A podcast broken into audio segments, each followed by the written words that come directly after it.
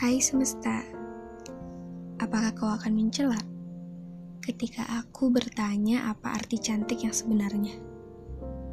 Karena aku selalu merasa rupa yang kupunya sangat jauh dari kata memesona.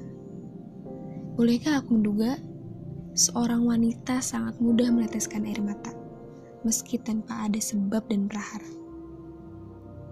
Ya, kami lemah dengan perasaan, bahkan terlalu rapuh untuk disebut utuh. Salahkah aku merendahkan takdir yang fana? Ceritaku tak seindah dia. Aku tidak iri. Hanya saja, sebagai seorang wanita, aku juga mau merasakan cinta. Sering aku mengeluh dengan diriku, dan aku benci penampilanku. Kenapa Tuhan, aku tidak cantik, bahkan tidak menarik. Tersenyum pun aku ragu. Salah, ini salah. Aku bisa merias diriku dengan beragam make up. Menjelma menjadi seseorang yang mereka ingin. Tampil dengan kedok orang lain. Tapi, apa itu benar? Itukah yang ku ingin?